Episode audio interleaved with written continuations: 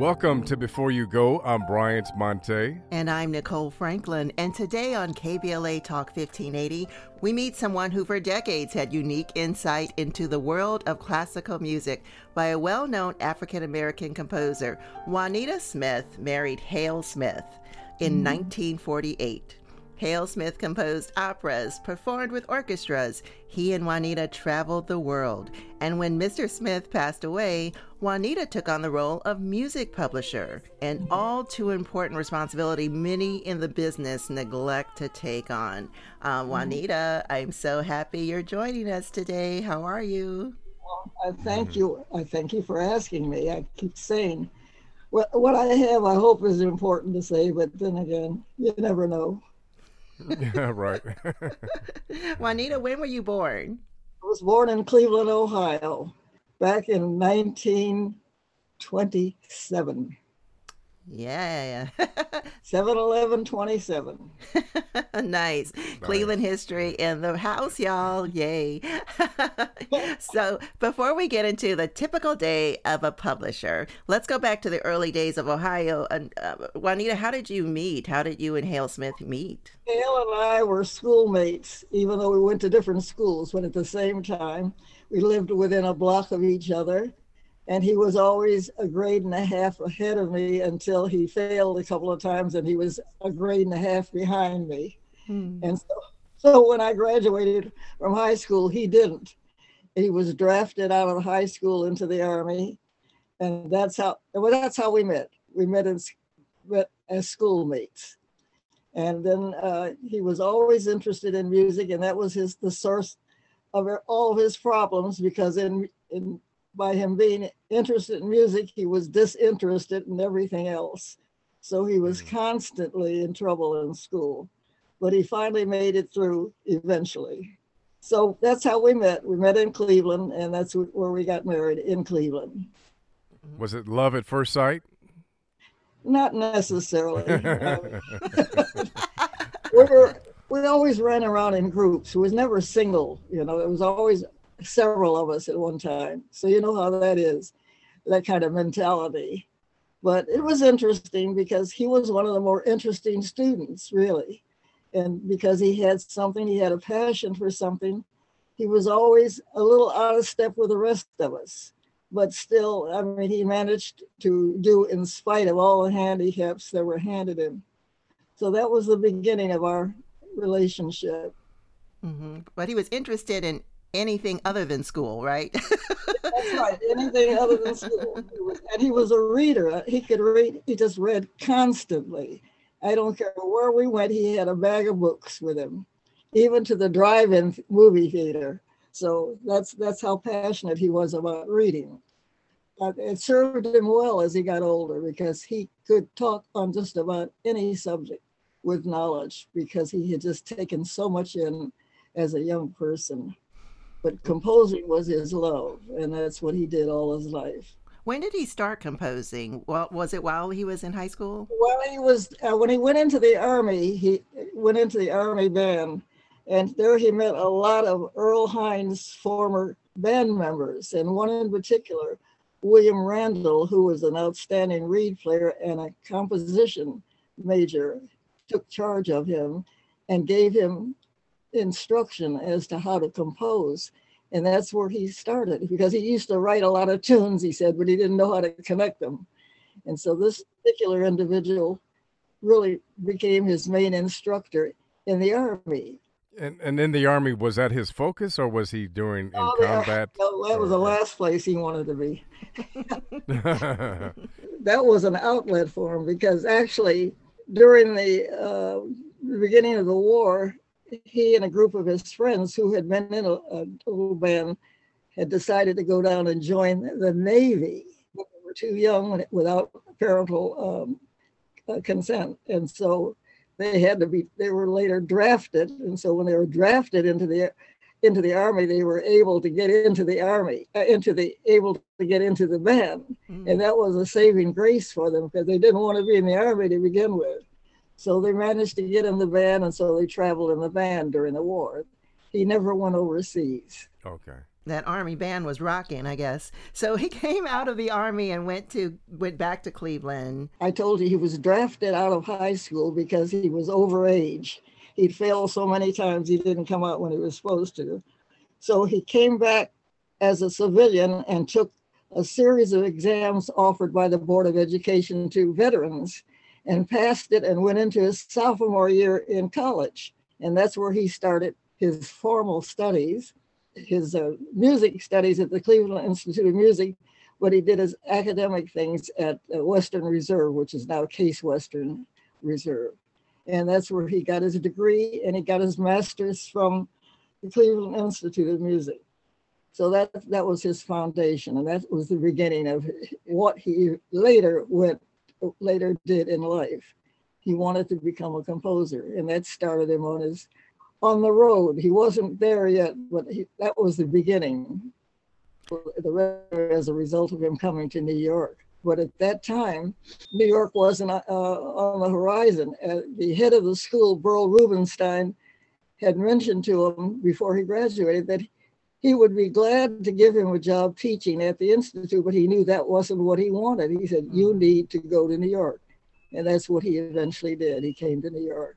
And you took that radical step with him. In the summer of '60, Hale and I had taken over Ron Carter's apartment up in Harlem, because he'd gone on the road with Miles Davis at that time.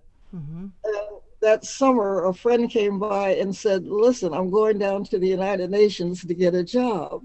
He said, Come go with me. Well, he was a translator. So we both went down there at that time to sign up, but for some reason or other, he didn't get it. But the woman asked me to take the exam, which I did. And she, when I passed it, she said, How much time would you need to come back? And I said, At least two weeks because I'm working in the school system. So she held my job for me. And I came back in 19, 1960 and took a job at the UN at the United Nations. Uh, this is a charmed um, entrance into New York. Uh, more with Juanita Smith when we return.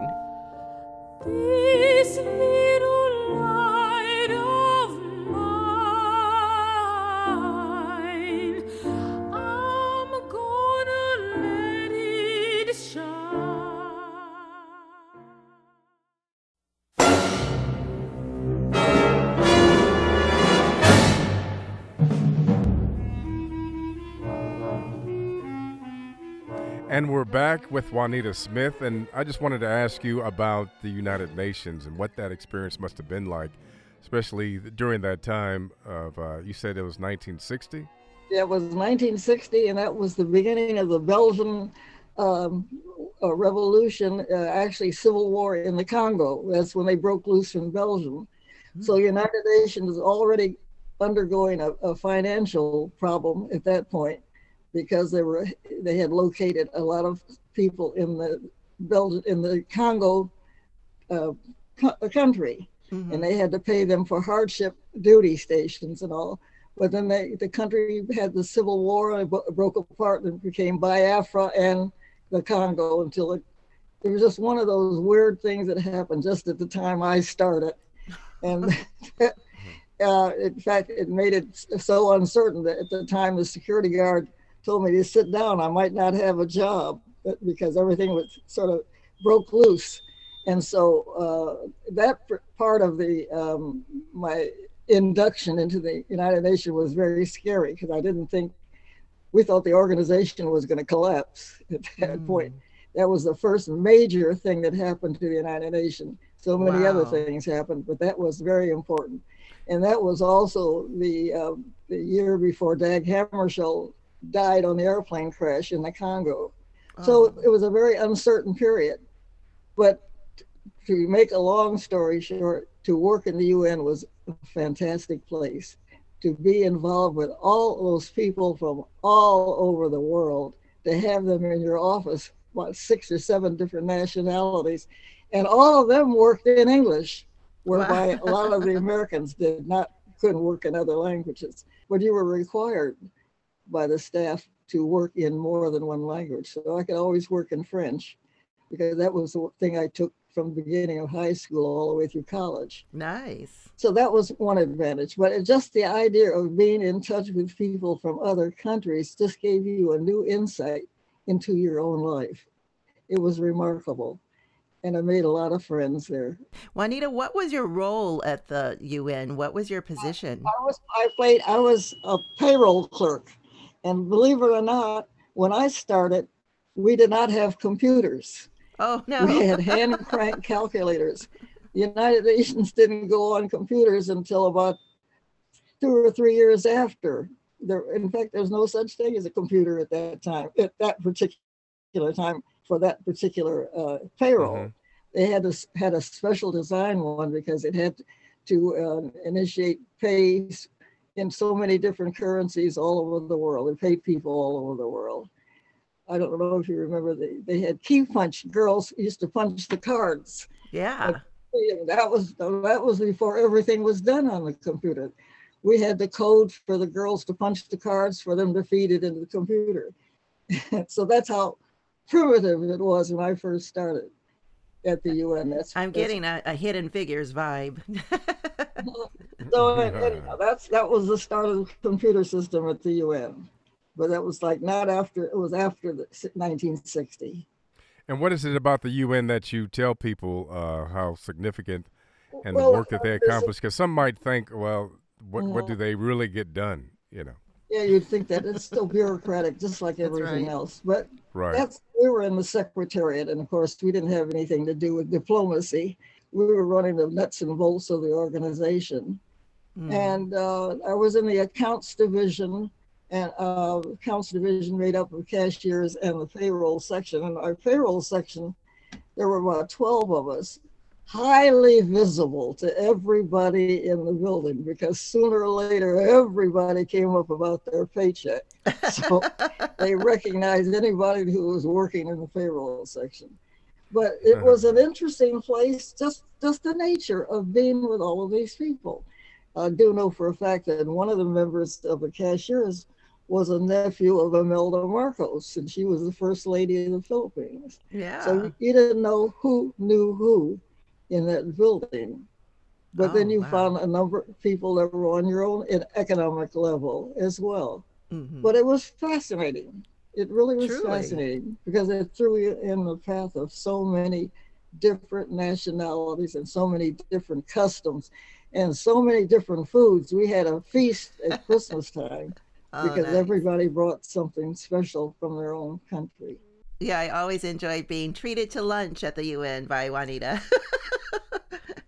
Were you at the delegate started? That's right. We went, yeah. Had right. It was a buffet, I think. uh, yeah, they used to have a nice uh, menu that had all you could eat one day. One usually it was all cafeteria style, unless you wanted to order special you never knew who was there. And, and I was fortunate enough when I started, uh, we were on the 37th floor. The 38th floor had the Secretary General and Ralph Bunche. So oh. that bank of elevators, you could see anybody. We some of Kennedy's men would be there. Be, even be Bobby Kennedy himself at that particular elevator bank, going oh. up to see the Secretary General. It, mm. Like I said, it was it's a, a fun place to work. Whether they got anything done on the other side, I don't know. They so often they didn't. But we, I said we had the nuts and bolts of the organization. Were, were you ever surprised, uh, like doing payroll, uh, to say, "Wow, they get paid that much"? no, no, they listen. It was a good. Who got paid the most? it was a good salary. We paid everybody from the secretary general down to the janitor and the fritters down in the print shop and it was a nice, it was a comfortable salary.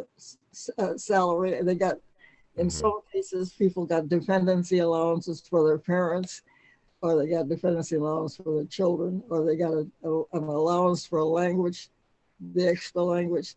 But, and then of course, if they're in a duty station, they would get for the country mm-hmm. they're working in, the currency for their, they could get their home country as well as convertible currency, which was like francs or English pounds or US dollars. Mm. So that's the way it worked. Mm. So I think in the UN you had a lot of interesting performances, musical performances as well that you got to uh, witness. But then, of course, you're like, you know, married to a composer.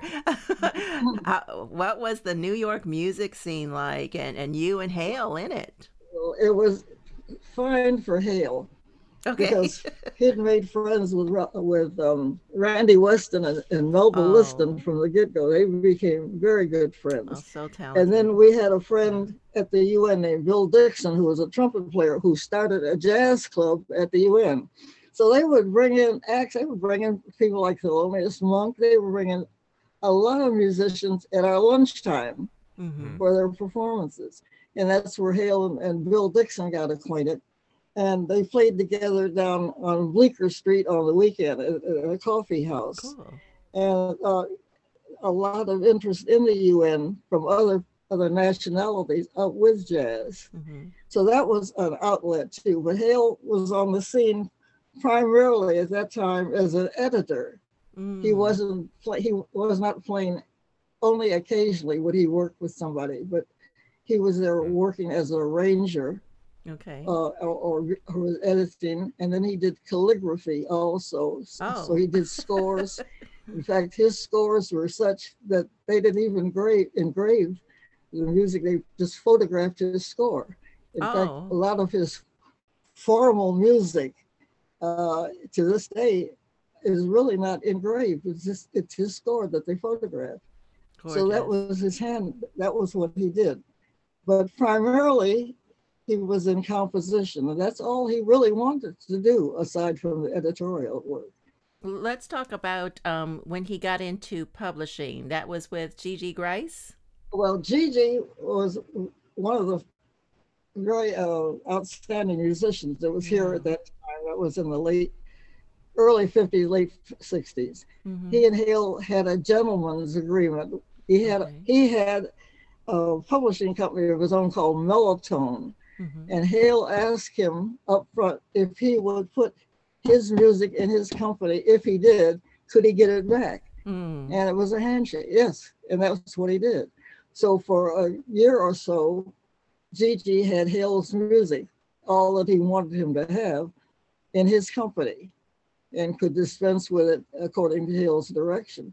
But as soon as Hale set up his own publishing, Gigi gave it back to him. It was all done on a handshake. That was the type of person he was. But he was an outstanding reed man and a composer and arranger himself.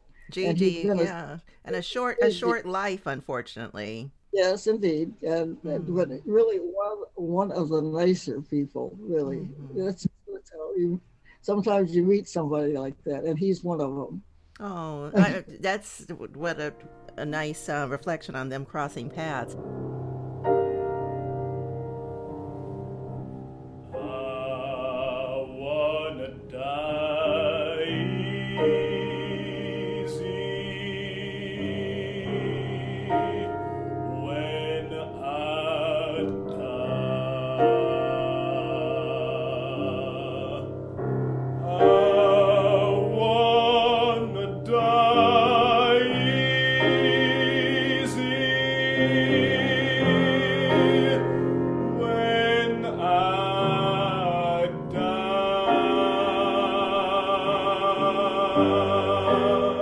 About Hale Smith as composer, the genre of music that he covered. So we have spirituals, we have jazz, we have classical. Yeah, the thing Hale referred to his classical music as formal. That's his Oh. formal music. Okay. His other music is informal, and he always separated the two because he Oh. never knowingly mixed them.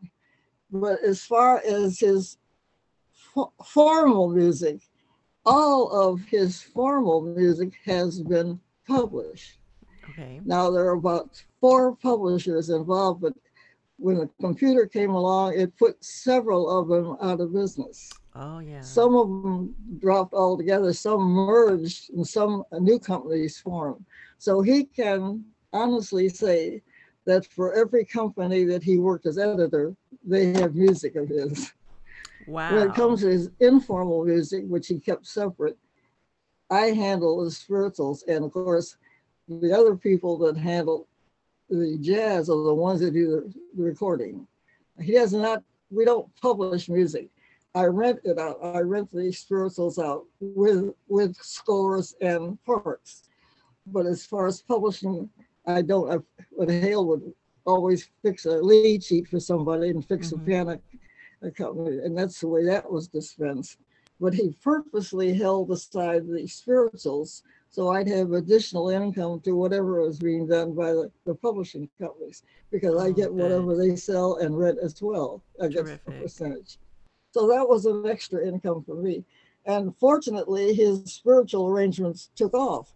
Mhm. The first recording of the them that he did for orchestra were recorded by London Philharmonic, and Bill Brown was the soloist Oh, wow. that. And from that point on, everybody that was a singer has, has done them.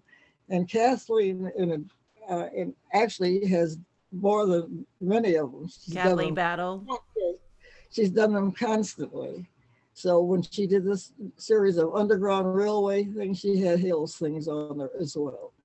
Beautiful.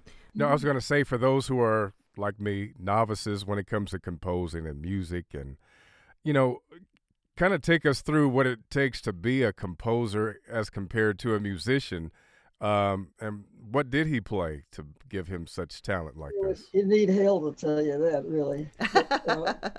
He said there are songwriters and there are tune writers and there's composers.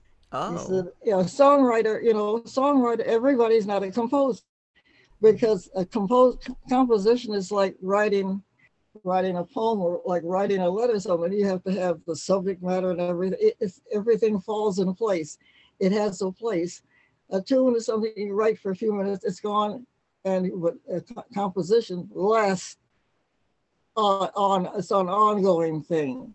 ah, And so many times they don't separate that. Everybody thinks everybody that writes a tune is a composer. They're not. It- it's, it's not done. But like I said, it would take a composer to tell you why. mhm. And I- but I can tell you this, as opposed to a number of that I know, Hale never composed at a piano. He was Ah, never one of those to go plunk out the keys and everything and write it down. When he got ready to write, he might be walking around the room looking out the window, and all of a sudden he'll sit down, get all of his tools together, rulers and everything, and start writing just like you and I would start writing a letter. He would have the Oh. paper, everything lined up with all the instrumentation, and he would just do line by line, just like you and I would write a letter, never touching the piano, never. In fact, the whole the whole thing of his career, he never practiced. He just Oh. even when he was in school, he never practiced. But he could play piano, and he could play with any group, and he played with any group. He played with Oliver Nelson. He played with Dizzy. Dizzy Gillespie. Yeah. Dizzy. he, he worked with a number of them. So it wasn't the case of mm-hmm. him not doing it. That just was not his interest at the piano. He was a composer, and anytime he, people would ask him, "What's your instrument?" he would pull out his fountain pen. That's what he wrote with. That was what he put his music down with. Pen and paper, his instrument. right? That was it.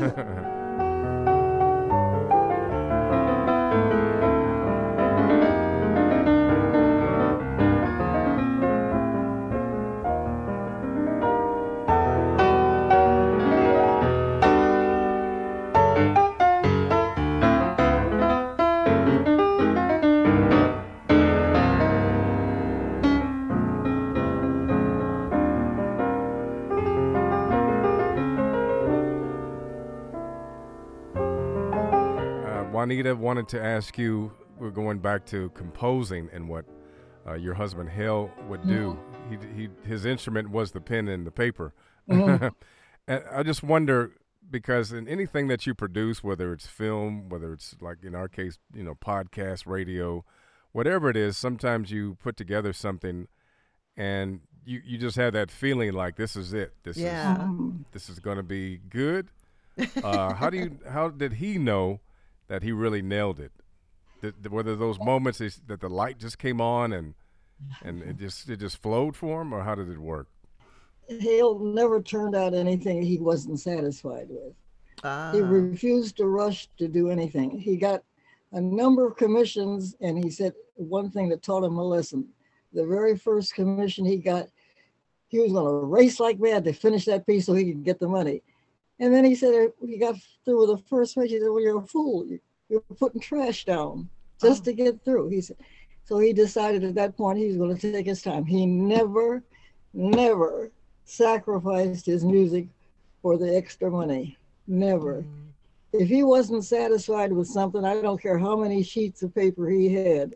If he wasn't satisfied, it went in the trash Okay. and he started over Mhm. again. So I don't know whether he ever knew this was it. I, actually, you can't even, you don't know what is popular or what isn't popular.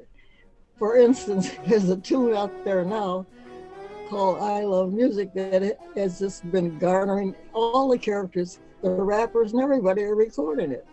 and that tune came out in 1970. That was one hmm. of his informal tunes. I love Informal. music, and he, it's caught on. Every time he looks around, somebody wants it. He just did it in the movie. Uh, I just told um, Nicole he just did in a Norwegian movie. It's one of the on the soundtrack. I love music by Ahmad Jamal. So you just never know what's going to catch. Yeah. Y- Even Mhm. if you're inspired with something you did, you don't know what, how the reception is going to be. You like to think that people like it, and a lot of people do like his music. He has been very fortunate in that he's been able to get performances where other people couldn't. Mhm. If you're inspired, you really don't care. Sometimes you don't care whether anybody else is or not. You're just satisfied with yourself. Mhm. And but he, like I said, he does not. He ne- and he never did turn out something that he was ashamed of, because a lot of a lot of paper papers going in the waste paper basket. Mhm. Right. Mhm. And I think it's a process, I'm sure, before he put the pen down and said, This piece is finished. It is, Um, and listen, I'm going to tell you, his father, when he was um, before we left Cleveland, Hale had a commission. I forgot from BMI. Mm. And Hale was a printer by trade. That's the family printing business. And Hale was a typesetter and Oh, linotype wow. operator. And Hale's father said, When are you going to start writing your piece? And Hale said, It's all up here, pointed to his head. I always laughed at that. He said, It's all up here. He walked around in that shop for over a week before he started to write. Ah, yeah. And that's the way he had it all up there. And he said, When he got ready to write, it all came down on paper. But that was his method. And frankly, I don't know how I did it, be frank with you, but that, that's the way he worked. Well, Juanita, you mentioned Cleveland. It seems like Cleveland spit out a lot of great artists. we got Ruby Dee. We got Dorothy Dandridge. I know Dandridge, and of course Hale knew Ruby, Ruby Dee. That was funny because Oh, the uh, Freeport Arts Company, Freeport Arts uh, group brought uh, she and Ossie Davis out to one of their programs, and and Hale was talking about Ruby. That Dee wasn't her maiden name. I can't think of her maiden name, but anyhow, uh, he said he knew her from Cleveland, and I said, "Oh, Dad, yeah, well." And the funny thing, uh, Hale had picked them up. I think they were in Mount Vernon, wherever they lived. They brought them down to the Freeport High School, and they stopped at the house. We had some people in there to meet them, and the first person she saw was my father. She said, "Mr. Hancock, what are you doing here?" She didn't realize that he was related to us. But Oh. that's how we knew that he knew Ruby Dee, So- because she identified him herself. But anyhow, uh, there were a number of people out of Cleveland, uh, a, a number of musicians. Halle Berry. Well, not a musician, but she Yeah, played yeah, I didn't know. Dorothy Dandridge. I didn't know the Dandridges. There were the Dandridge sisters out of Cleveland Mhm. too, and there was somebody else that we you all wouldn't know. A name named Cow Cow Davenport, who there was a bluesman who Ah, did uh, Cow Cow Blues out of Cleveland. In fact, there was a Cow Cow Boogie that was done, I think, by uh, Benny Carter.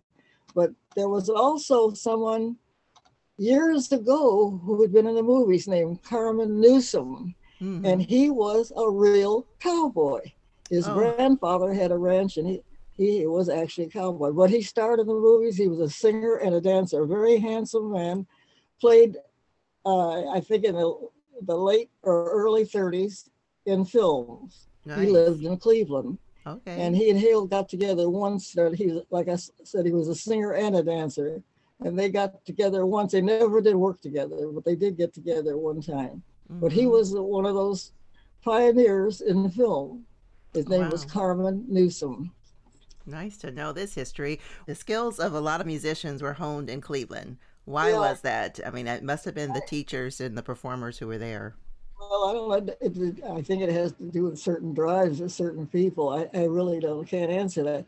But we did have good uh, schooling, especially had the Institute of Music, and we had uh, Yes. uh, this Cleveland Orchestra, which is highly Um, successful, and there was an, a number of small social places that people could go to take lessons and all. So, I mean, a number of musicians went out with the major bands. Most of them went with Count Basie from time to time. wow. A couple went, uh, well, Howard went with uh, Lionel Hampton, Mm-hmm. and um, there was another Rudy Mason who was a guitar player. He went with Hampton. So they they just happened to be in the right place at the right time. just like the the right Detroit had a lot of jazz musicians, and so did Ah. Philadelphia, so did Pittsburgh. So I don't know. Always a, a group of people that are together that that that hang together make up a nucleus of whatever it is. And was a member of one of the smaller orchestra. Uh, Evelyn Freeman, she had a small orchestra. Her brother Ernie Freeman went to Hollywood and did a lot of Hollywood music, Hollywood movies. mm-hmm. Um, and she had another brother Arthur, who was also a musician. So there, there were a, a, a nucleus, let's say, of people that work as musicians. And uh, Mhm. I'm trying to think. Gay Crosse. Oh, Gay Crosse, who had a band. He's the one that that did one of uh, John Coltrane's earliest recordings when he came out of the uh, Navy, and that happened to be a tune that Hale lost, and the only tune that Hale ever lost out of all the music he wrote because he learned the trade. But they recorded a tune of Hale's called Bittersweet. Mm-hmm. If you go online now, somebody bought the little 25 cent record of Bittersweet of John Coltrane. It's under John Coltrane's title. And the interesting thing is when they flash the picture on, you'll see the, the 45 uh, uh, uh, disc with Hale Smith Jr. on it. That was Hale's tune. But he Oh. never got a nickel for it because, like I said, he lost it. They didn't Mm. protect it, and they had changed the name on it and everything. But anyhow, that's that's the way things work. So Hale be, Hale became a copyright infringe infringement uh, expert. In fact, a lot of the law Oh, firms good. they're in New York, especially the ones associated with Frank Loesser, got Hale as an expert for for music that it was in contention for Mhm. copyright infringement. And that was one of the other things that he did that was really an interesting aspect of his of his life. Oh, and, and very necessary. I'm sure he helped Yeah, thousands well- of musicians by um, championing that cause. Uh, unfortunately, what they're doing now, they call it, the rappers call it sampling. He'll always call it stealing. But anyhow, they sample some of everybody's music and come up with their own. You can't just, they take five or six bars of somebody else's music and do a whole lot to it. And then the next thing you know, it comes out under the title of The World is Yours. The World is Yours by Nas. It's based on I Love Music. They'll have that right behind it in parentheses. Ah, I see. I see how they're sneaky and get a, get away with it.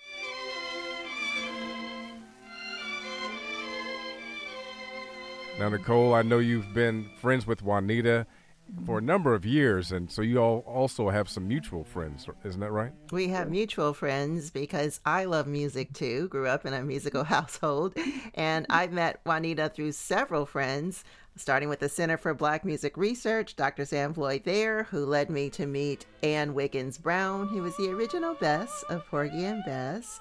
And um, happened to be a friend of this wonderful woman, Juanita Smith, and her husband, Hale Smith, and of course their children. And um, and then Juanita and I ended up going to Norway together to visit Anne. Mhm. Let's talk about though um, how you met Anne Van Brown. Oh, this is interesting. Robin, my daughter, is a graduate from the Cleveland Institute of Art. She's a graphic artist by trade. She had a master's and had a special year actually in addition. Well, actually, that was that spring. I decided to take her to Paris, Mhm. and uh, our friend Howard Swanson, who is a composer, who's from Cleveland originally, had lived in Paris for years, even before the war. In fact, he was one of the refugees that walked from Paris to Spain ahead of the Hitler's armies. Mm. Anyhow, he was friends with Mamie and Andre Wheatley, and right. he wanted to give us a letter of introduction to them. When I got there, I called up and I talked to Andre. He said, Oh, well, Mamie's visiting her sister. And no, I didn't know who her sister was. He said, Well, she'll be back Wednesday because we got there on a Monday. He said, She'll be back Wednesday and I'll have her call you. And so, sure enough, Wednesday she called me. She said, I guess by now you're tired of being tourists. I'm going to take you where French people go and not tourists. And so she came and she got us and we went to restaurants and went, ended up at Versailles and a whole lot of stuff, you know, that was great. And we just became friends. And her husband was a composer also and a, a wonderful pianist. Andre yes, wonderful. Yeah. She said, when we go to, to the United States next time, my sister's going to come. Anne had not been back to the States since the war. Right. She settled in Oslo in the 40s. Mm-hmm. She didn't get back to the States until after the 1960s actually she came it was 74 when she came that's the year i met her mm-hmm. so sure enough mamie came over and anne came and they came to the un that was in 1974 that's when i met anne mm. and so through them i met so many other people my god i met friends of of, of mamie's and I, I met well, elizabeth catlett for one mm-hmm. she and her husband pepe and that's when they were staying in the apartment down near the World Trade Center. Mm-hmm. Because years ago, she couldn't even get a visa. Elizabeth couldn't even get a visa to come here. Wow. She couldn't get a visa even when her mother died. Because she was, this is Elizabeth Catlett, the artist, and she spent her time in Mexico. Uh, well, they they ended up in Mexico, but she was in exile literally, and they mistreated her to the point where she gave up her American citizenship, right, and became a Mexican citizen uh, they did, did a bad number on it. And like I said, when she her mother died, they wouldn't even give her a visa to come here to her mother's funeral. Their last name was Mora, M O R A, and they had a son who was working with Max Roach, the drummer. The, the son was the drummer. And they had two sons. I didn't I didn't meet either one of them, but I knew that uh, she had the two sons. And that's the way we met Elizabeth through through Mamie. Oh wow, wow, that's that's some. Some fiery women there. And and so much has happened. Yeah. And I, I, I miss Anne and I miss a number of people. All my, all my immediate friends are, are checked out. Yeah. It's, I don't know, like King said, there's an advantage to living longly, but I don't know. Sometimes people live too long, defending. Hmm. Oh, I know you miss Hale. You were such a protector of him.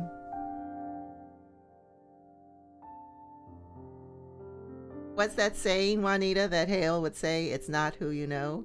Oh, he always said that. It's not who you know, it's who knows you. And that's so true. I mean, people could, I know so and so. I don't, yeah, well, real, okay. Yeah. Hale always said, did they know you? right. I love that letter of introduction. It's so formal and warm at the same time. that, you know, it reminded me, but the same thing happened to Hale There's a woman who was very famous. Uh, you'll find her online. Her name was Inez Cavanaugh. She was a companion to Timme Rosenkrantz. He was Danish and he was a jazz fanatic.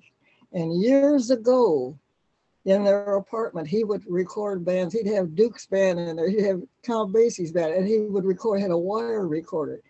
She used to sing with Duke at some point. She was also his secretary, and she was a friend of Mary Lou Williams. Oh. But in the meanwhile, when Hale first came out, got out of the army and decided to come to New York just to visit his uncle, he got a letter of introduction to Inez Cavanaugh. This is in 1946. Hale said he was he had met Langston Hughes years ago in high school, and he had only a piece of manuscript. When the teacher said, "Anybody that wants Mr. Hughes' autograph, step in line," and that's all he had. So when he got to Langston, Langston said, Are you a musician? And Hale said, I hope to be. And he signed it. I, have, I still have it. I, have made copies hmm. for friends. So he met Langston Hughes in the art when he was before he went to the army in 42. Hmm. In 46, he was up in New York at the post office up in Harlem, and there was this other gentleman at the other window looking at him. And when he finished, he came over and he said, Say, Aren't you from Cleveland? And Hale said, Yes, I'm, I'm from Cleveland. My name is Smith. He said, he said, Are you living here now? And he didn't realize that was Langston.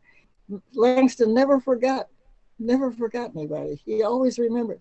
He said, Are you living here now? Hale said, No, but I have a letter of introduction to a, a cousin of my aunt's. And he said, What's her name? He said, Inez Cava. He said, Langston, jump. Inez, she's one of my dearest friends, and they're having smoked turkey tonight, and you're welcome. And they took a cab and went down to her apartment. Oh, And wow. Hillston, when they got there, there were all these musicians in the living room recording. Oh, my. Inez Cavanaugh and Timme Rosenkrantz were just going over to Europe to set up housekeeping and set up jazz place. And she said when she read the letter, I wish I had known you were coming. I just hired a pianist, and that was Oh. Billy Taylor.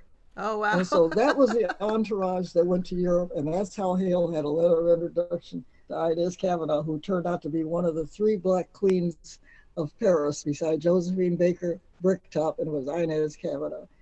But that opened up another world. I mean, that was Duke Ellington, Mary Lou Williams, all those people were part of that, and Billy Taylor as well. Well, anyhow, I got a couple of things I want to send you of interest, I think. I can't wait. I always look forward to your missives. All right. what a storyteller. Thank you, Juanita. Yes, thank you. And what an honor to get some of this history on record. Yes, we have history through first person accounts at Before You Go on KBLA Talk 1580. Our guests also love fan mail, so drop us a line at beforeyougo.tv. That's the website, beforeyougo.tv, and we'll share your thoughts with them. Yes, and before we go, We want to remind everyone that stories like these are sometimes just a phone call away. Just pick up that phone and make the call. There's no time like the present. What a what gift. a gift.